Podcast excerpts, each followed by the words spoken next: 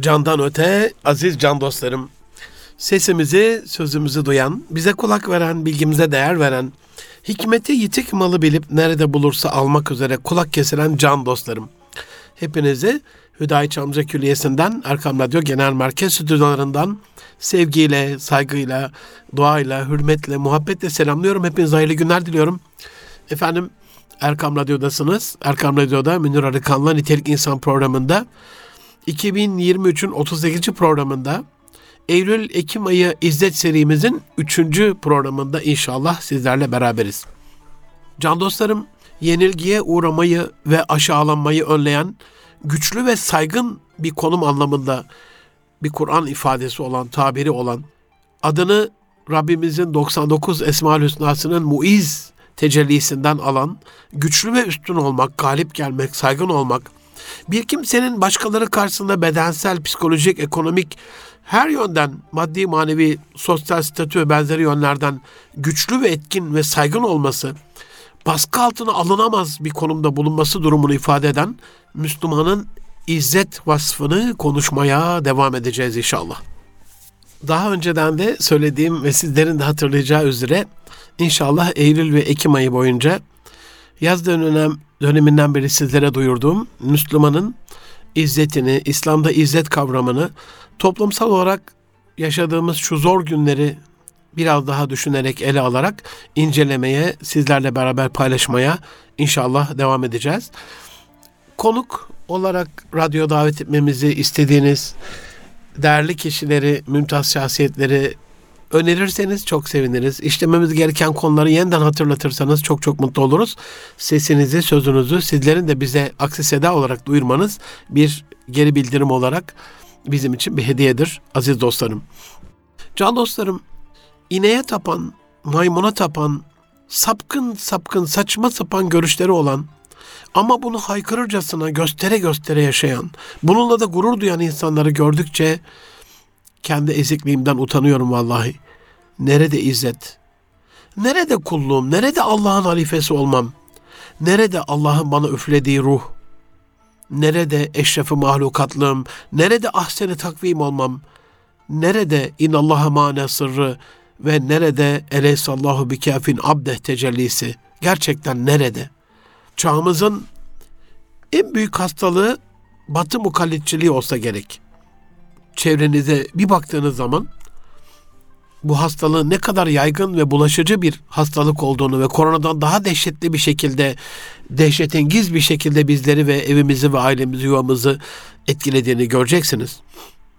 Ebu Said el-Hudri radıyallahu anh'ın aktardığına göre Allah Resulü şöyle buyuruyor. Sizler karış karış, arşın arşın sizden öncekilerin yolunu izleyeceksiniz. Onların inançları ve yaşayışlarını ölçü edineceksiniz. İnsanların giremeyeceği küçük bir keler, zehirli kertenkele anlamına geliyor burada keler. Derine girecek olsa onlar, siz de onları takip edeceksiniz. Hazreti Peygamber'in gelecekle ilgili bu ürpertici, bu şok edici açıklaması üzerine bazı sahabiler soruyor. Yani Ebu Said el-Hudri aynen hadis metninde böyle açıklıyor. Biz sorduk diyor. Ya Resulallah izlerini takip edeceğimiz bu topluluklar Yahudiler ve Hristiyanlar mı olacak? Şöyle buyurdu ya başka kimler olacaktı? Bir Buhari hadisi olarak bunu sizlere ifade etmiş olayım aziz dostlarım. Şimdi ya hocam zehirli bir kertenkele deliğine kim girer?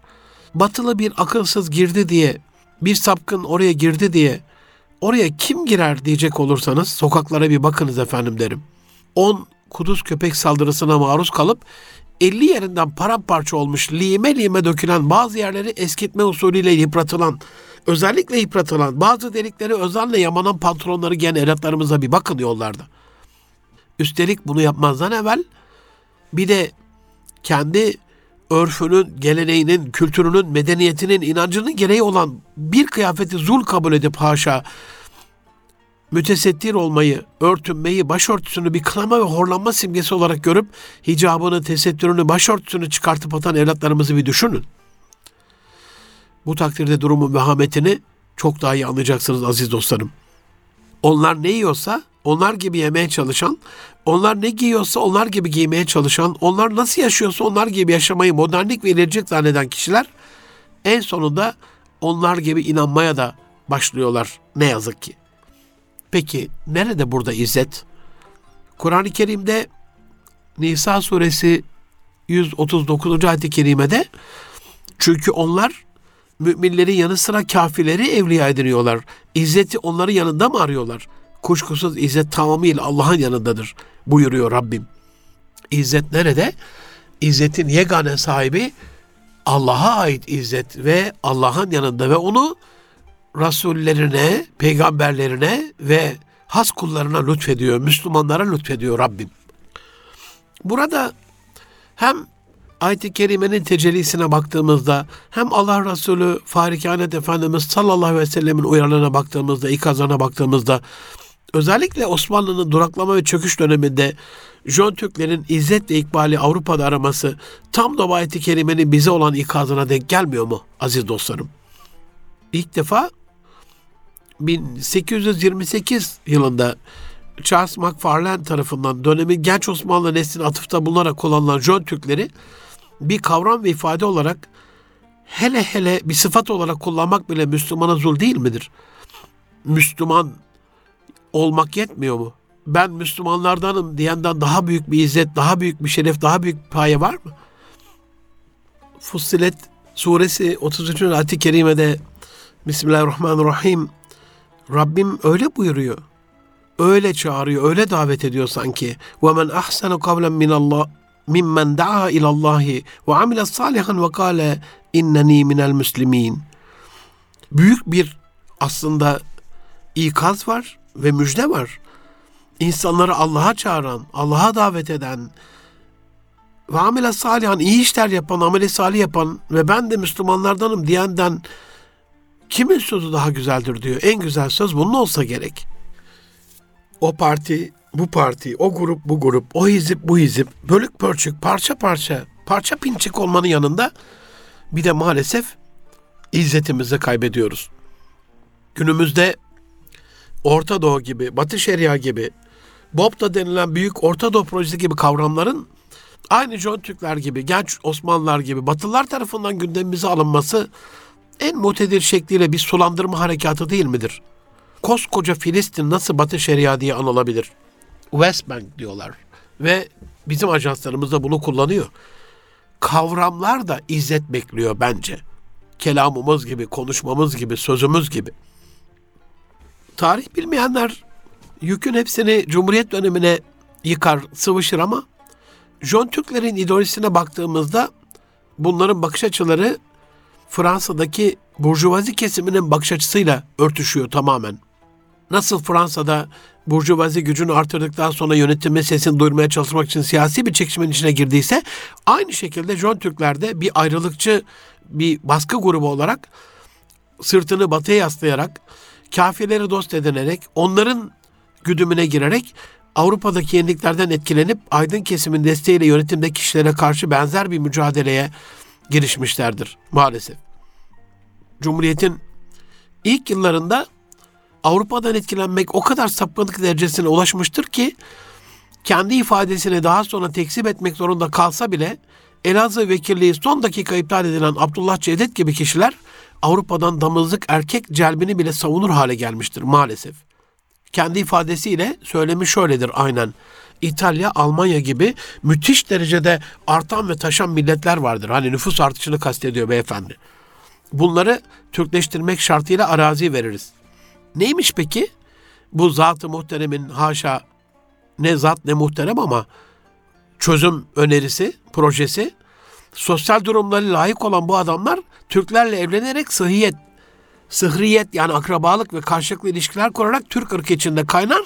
Diğer şartlarda Anadolu içine gelecek ve kanlarını kanlarımıza katacak bu göçen, göçmenlerin ziraat ve ziraat sanayi ile ilgili bilgili olmaları ve bir miktar sermaye sahip bulunmaları gerekir. Yani ziraat bilgisi olan, para bilgisi olan, nüfusu da böyle aşan ve taşan erkekleri alalım, bizim kızlarımızla evlendirelim. E böylelikle mi Türkleştiriyoruz onları? Zavallı adam İslam'ın izzetinden yoksun ve dini açıdan o kadar zırcahil konumda ki Müslüman kızlarımızın gayrimüslim erkeklerle evlenmesinin dine mümkün olmadığını bilmeyecek kadar olaya bigane durumda. İslam'ın izzeti adına Müslüman bir kızımız gayrimüslim bir erkek ile evlenemez. Tabi bütün bunları söylerken olayı sadece Cumhuriyet'in ilk yıllarına ait bir olaymış gibi algılamak da lazım aziz dostlarım. Osmanlı'da İslam bize yeter mi? Kur'an-ı Kerim gelişmemizin ve ilerlememizin önünde haşa bir engel mi gibi sapkın sorular Osmanlı'nın son 150-200 yılını meşgul etmiş ve sesli bir şekilde de dile getirilmiş. Hatta John Türklerin bu baş kaldırısıyla padişaha karşı meydan okuma ve ondan bazı Avrupa'yı sapkın isteklerde bulunma cüretine imkan tanımıştır.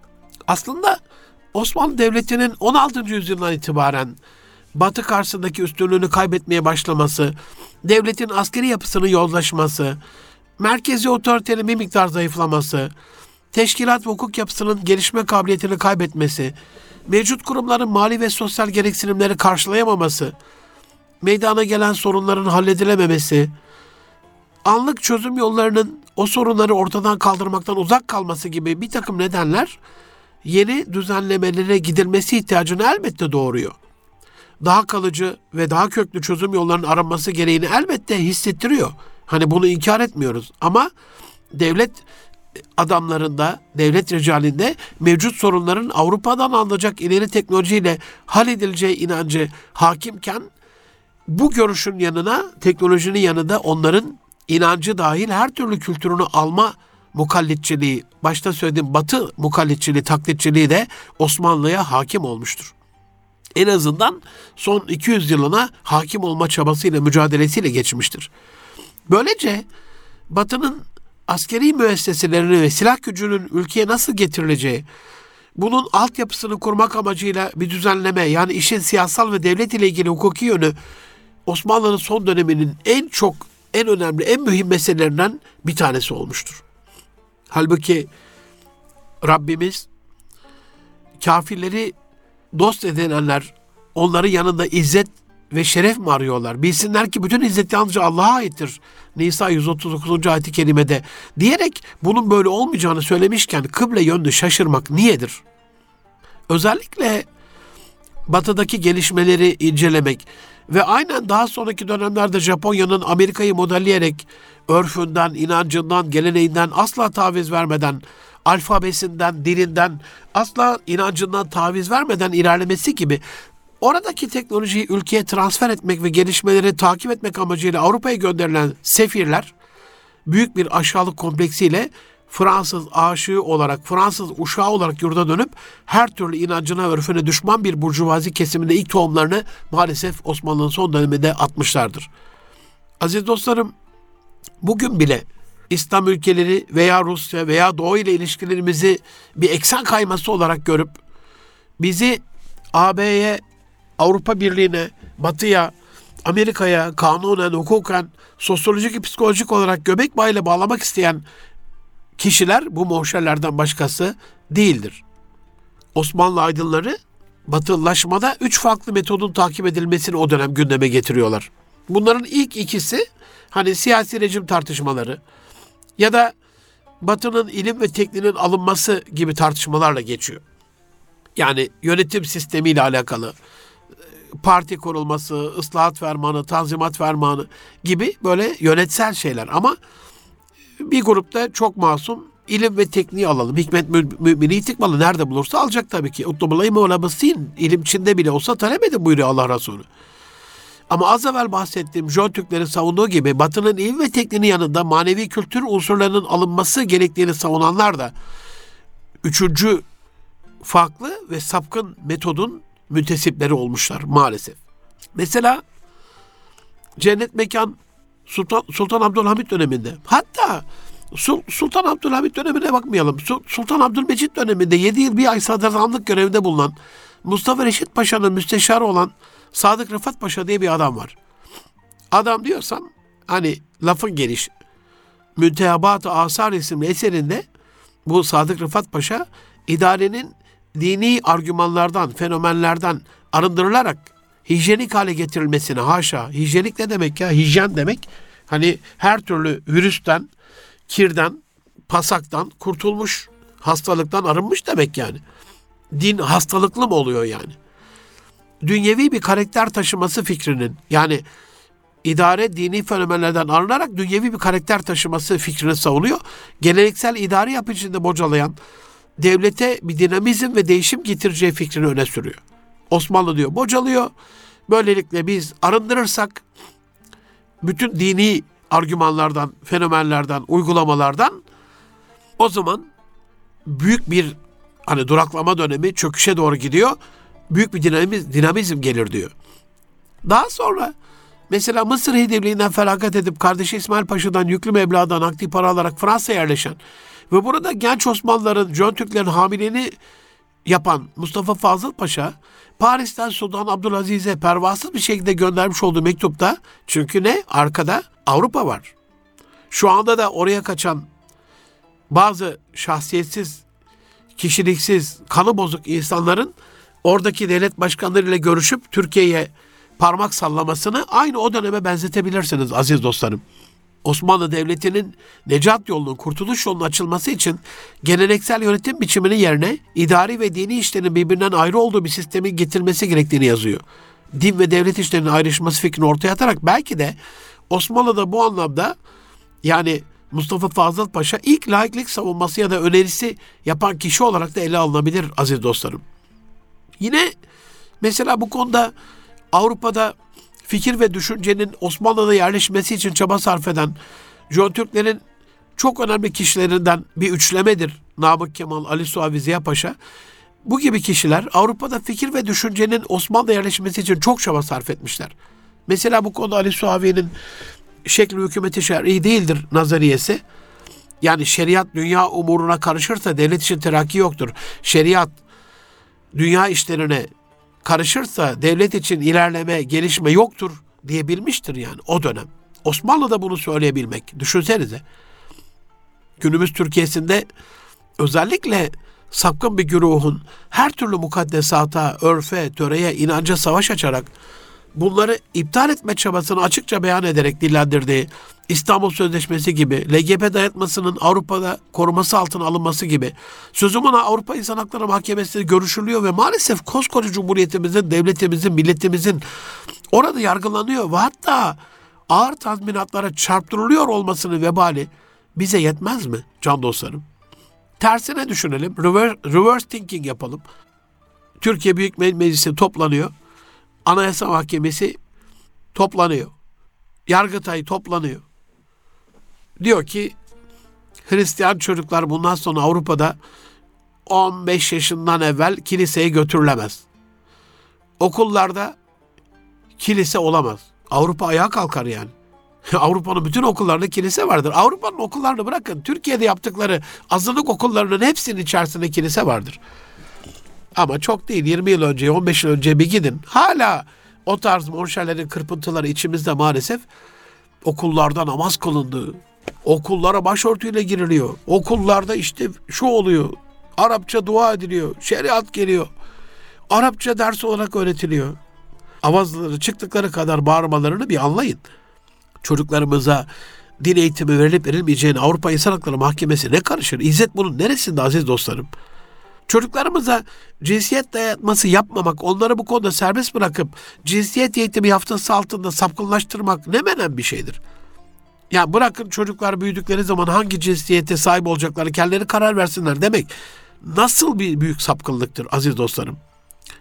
Kaldı ki bu konuda biz kültürümüz, inancımız, medeniyetimiz, örfümüz, töremiz, geleneğimiz gereği ahlak kurallarımız, ahlaki inançlarımız gereği önleyici ve ıslahcı tedbirleri alacak olan akademisyen ve doktorların, psikolog ve psikiyatristlerin de bu mahkemede yargılanmaları ve sapkınlığa karşı açtığımız savaşın nefret, nefret suçu olarak kabul edilmesi ne menen bir şeydir. Aileyi bozma diyoruz, geleneği bozma diyoruz, inanca saldırma diyoruz, örfü zedeleme diyoruz. Vay sen misin bunu diyen sen nefret suçunda bulunuyorsun. Bu ne menen bir şeydir.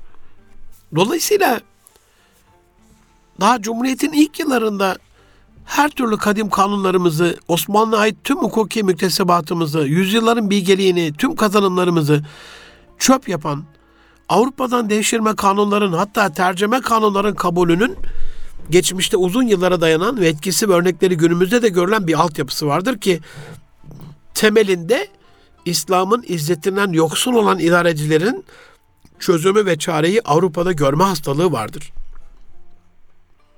Bugün bunu bir ülke için, bir kurum için, hatta bir aile için, ferden fert kendi şahsımız için de düşünebiliriz. İslam'dan büyük izzet mi vardır? Ve bu konuda İslam'ın nasıl bir izzet sağlayacağı, Allah'ımızın Müslümanlara nasıl bir izzet lütfedeceği ile ilgili sadece asıl saadet döneminde Müslümanların gelişmesine, ilerlemesine ve kazanımlarına bakmak yeterliyken yani geçmişte İslam'ı izzet olarak kabul edenler o izzete hemencik kavuşmuş ve bunun yaşanmış örnekleri varken buna inanmamak, acabalara, vesveselere düşmek neyin nesi olsa gerek aziz dostlarım. Buna çok önemli bir örnek olarak Kudüs Patriği Soponius'tan Kudüs'ü teslim alan Hazreti Ömer'in fethini radıyallahu anh gösterebiliriz mesela. Elbette Hazreti Peygamber Efendimiz Aleyhisselam döneminde tüm Arabistan'ın Müslümanların ele geçmesi de bunun önemli bir örnek ama hani Hazreti Peygamber Efendimiz Aleyhisselam'ın vefatından çok değil ya 5 yıl sonra. 5 yıl gibi kısa bir süre içerisinde Kudüs'ün fethi o dönemde hani Arabistan'ın son uç noktası. Kudüs, Şam düşünün. O dönemki Bizans İmparatorluğu'nun gücünü düşünün. Müslümanların kısıtlı imkanlarını düşünün. Aslında mucize, mucize gibi görünüyor yani. Ve üstelik hani çok meşhurdur Hazreti Ömer'in o vakarla şehre girişi malumunuz olduğu üzere çok izzetli bir şekilde olmuştur. İzzet ve ikbal isteyenler sadece ve sadece Hazreti Ömer Efendimizin fethetmek üzere Kudüs'e girişini örnek alsa zannımca bu yeter bir ibret olacaktır bizlere. Hazreti Ömer radıyallahu an İslam halifesi. Raşid halife. Hazreti Peygamber'den sonra Hazreti Bekir sonrasında Hazreti Ömer geliyor yani.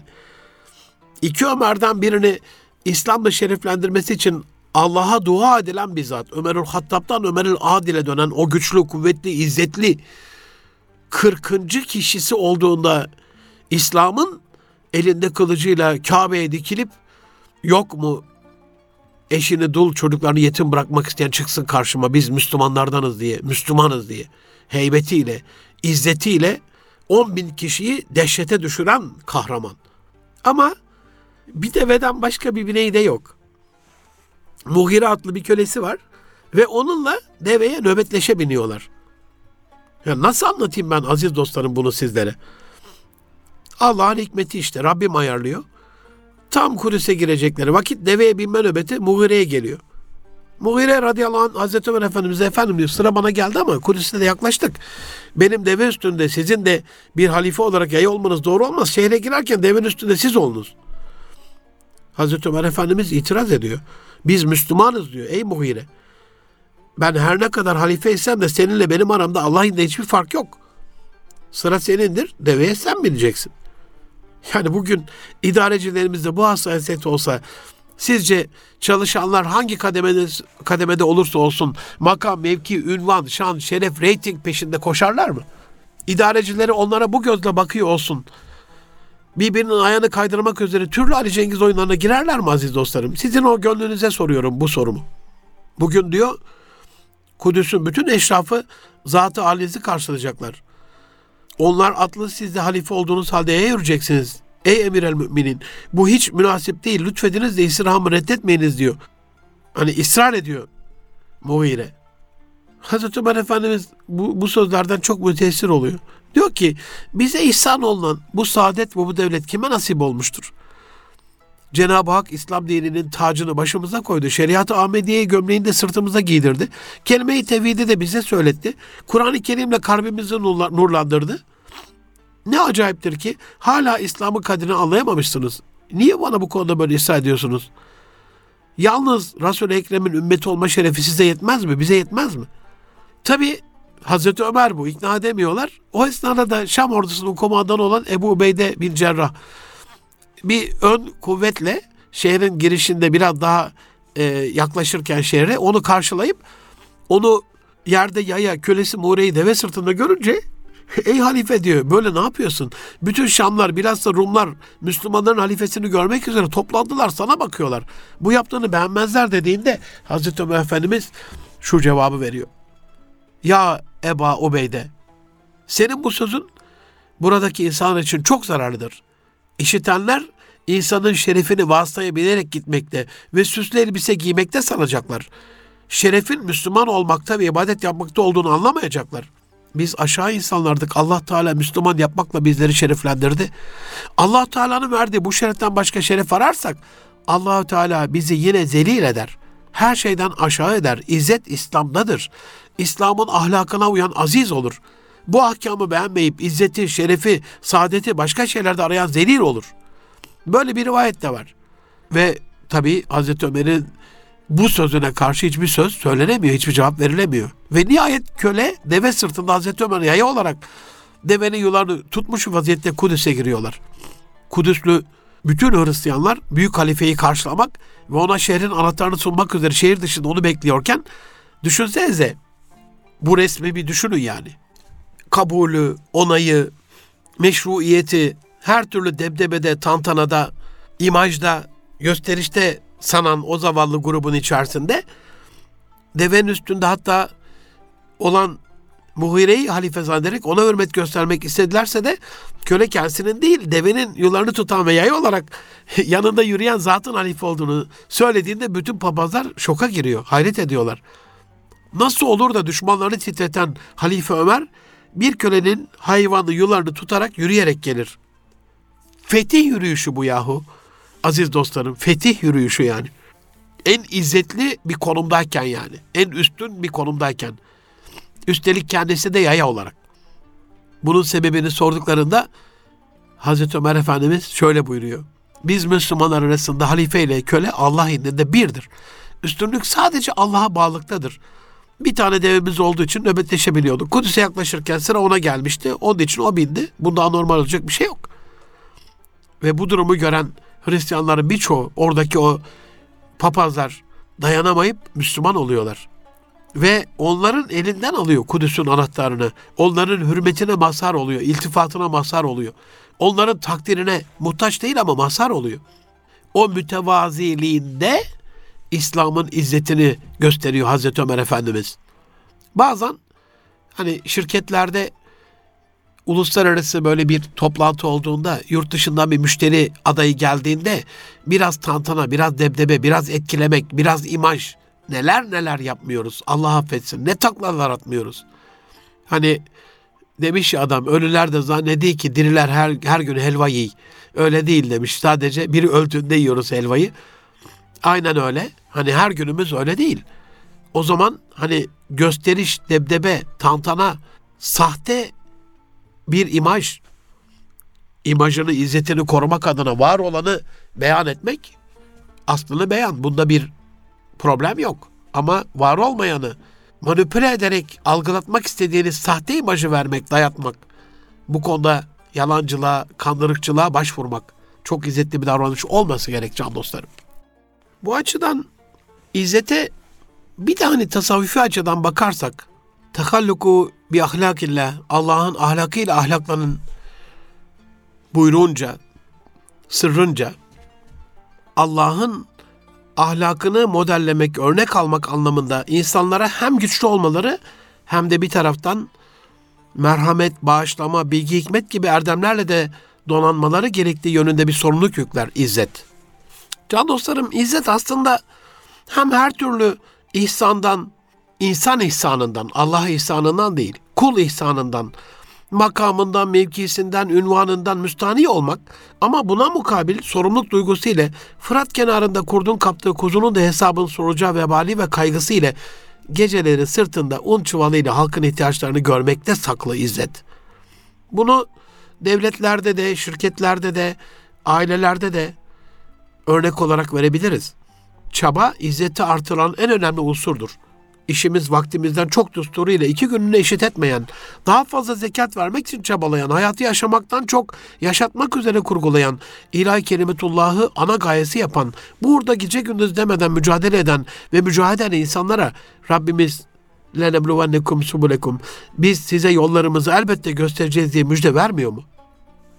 işimiz vaktimizden çok düsturu ile iki gününü eşit etmeyen, daha fazla zekat vermek için çabalayan, hayatı yaşamaktan çok yaşatmak üzere kurgulayan, ilahi kelimetullahı ana gayesi yapan, burada gece gündüz demeden mücadele ve mücadele eden insanlara Rabbimiz وَالَّذ۪ينَ جَاهَدُوا ف۪ينَا لَنَهْدِيَنَّهُمْ سُبُلَنَا demiyor mu? اِنَّ اللّٰهَ لَمَعَ الْمُحْسِن۪ينَ ve inna Allah lema'al muhsinin.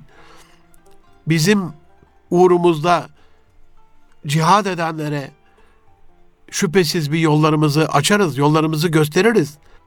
Bizim davamız uğrunda üstün gayret gösterenleri, mücadele edenleri, mücadele edenleri biz elbette yollarımızı iletiriz. Biz şüphesiz onlara yollarımızı gösteririz anlamları var bu ayet-i kerimede elbette onlara yollarımızı göstereceğiz manası var. Böyle müjde vermiyor mu Rabbim? Ve Rabbin gösterdiği yolu düşünürsek, Rabbin kılavuzundaki hangi yolun sonu zillet olabilir can dostlarım? Bir düşünün lütfen. Ah bunu bir anlasak. Ah bunu bir anlasak aziz dostlarım. Bizim kültürümüzde izzeti nefis kelimesi kavramı kullanılır. Kişinin kendine duyduğu saygıyı ve gücü ifade eder bu kavram kişinin başkalarının nezdinde kendisini hor ve hakir bir duruma düşürmemesini ifade eder. Çok zelil ve aşağılık bir durumda kendisini çok alçaltıcı bir konuma sokan kişi için senin hiç izzeti nefsin yok mu demesi bu yüzdendir. İnsan elbette alçak gönüllü olmalıdır. Ama Gazali'ye göre insan alçak gönüllü olmaya çalışırken tevazu sınırını aşarak kendini aşağılık, mezelet durumuna da düşürmemelidir. Bu hususta kişinin kendi şerefini, izzet-ü nefsini, şeref-ü nefsini korumasının kimsenin elindekilere göz dikmeden minnetsiz ve mihnetsiz bir hayat yaşamasının, yalnız Allah'a dayanıp ona güvenerek ona tevekkül etmesinin, hakiki izzeti ondan beklemesinin gerekleri üzerinde durur İslam alimleri ittifakla. Buna göre kişi izzeti kendi nefsini başkalarından üstün görme eğiliminin bir ifadesi olarak değil, sahip olduğu dinden ve temsil ettiği, inanıp bağlandığı yüce değerlerden gelen bir güç ve onurun ifadesi olarak görür. Bu işte olumlu izzet. Tam tersinde Resulullah Efendimiz sallallahu aleyhi ve sellem izzetin nasıl zillete döndüğünü bize şöyle haber veriyor. Efendimiz sallallahu aleyhi ve sellem İsrailoğullarının nasıl bozulmaya başladığını şöyle haber veriyor. İlk zamanlar diyor kötülük yapan birini görünce onlar bak arkadaş Allah'tan korkma bu yaptığından vazgeç. Çünkü bunu yapmak sana helal değil diye uyarırlardı. Ertesi gün o adamı aynı vaziyette o uyardıkları o çirkin işi, o kötü işi, o fena işi yaparken gördüklerinde onunla birlikte yiyip içmek ve yanında oturabilmek için bir daha ikaz etmezlerdi. İşte o zaman Allah Teala onların kalplerini birbirine benzetti kalpler birbirine benzeyince de hepsi o kötü hal üzere oldular demek ki ve helaklarına vesile oldu, yol açtı bu, bu olay. Ne oldu? Onların yanında olmak adına, o makama girmek adına, orada bir danışman olmak adına, orada bir üyelik almak adına, orada bir mensubiyet celbetmek adına, Allah'ın boyası dururken o kurumun boyasıyla boyamak adına, onlardan, şunlardan, filancalardan görünmek adına, ya beni de onlardan zannetsinler diye. Onların yanında oturabilmek adına. Bir de onlar ne yiyip ne içiyorlarsa ya biz de biraz istifade edelim şu dünya nimetlerinden. Onlardan olmadan ihale verilmiyor. Onlardan olmadan bir makama mevkiye gelinmiyor. Onlardan olmadan üniversitelerde kabul almıyoruz. Onlardan olmadan bir yere atanmıyoruz. Allah muhafaza tanıdık geliyor mu size bu cümlelerim? Böyle olduğunda da Allah izzetimizi alıyor. Çünkü zulümle abad olanın ahırı berbat oluyor. Zulüm abad etmiyor asla ve asla. Hele zilletle yola çıkan sonucunda bunun asla ve asla izzet beklemesin. Büyüklerimiz öyle derdi. Allah sonlarımızı hayretsin. Aziz dostlarım, günümüzün en önemli meselelerinden bir tanesi izzet konusunu işlemeye devam edeceğiz inşallah. Lütfen bizlerden ayrılmayın. Serimizi takip edin. Eşinize, dostunuza, çevrenize, arkadaşlarınıza dinletmeye, izletmeye lütfen bizim adımıza gayret edin. İnşallah daha izzetli bir hayat, daha izzetli bir gelecek hepimizin geleceği olur. Hepimiz e, o izzete sahip olan izzetli Müslümanlar olarak e, ilahi kelimetullah adına din sadece Allah'ın olana kadar çalışmayı bir vazife, bir görev olarak ahd edip kabul edip çalışmamıza devam ederiz. Rabbim mucizeniz olsun. Gelecek hafta görüşmek üzere. Hoşçakalın. Allah'a emanet olun efendim.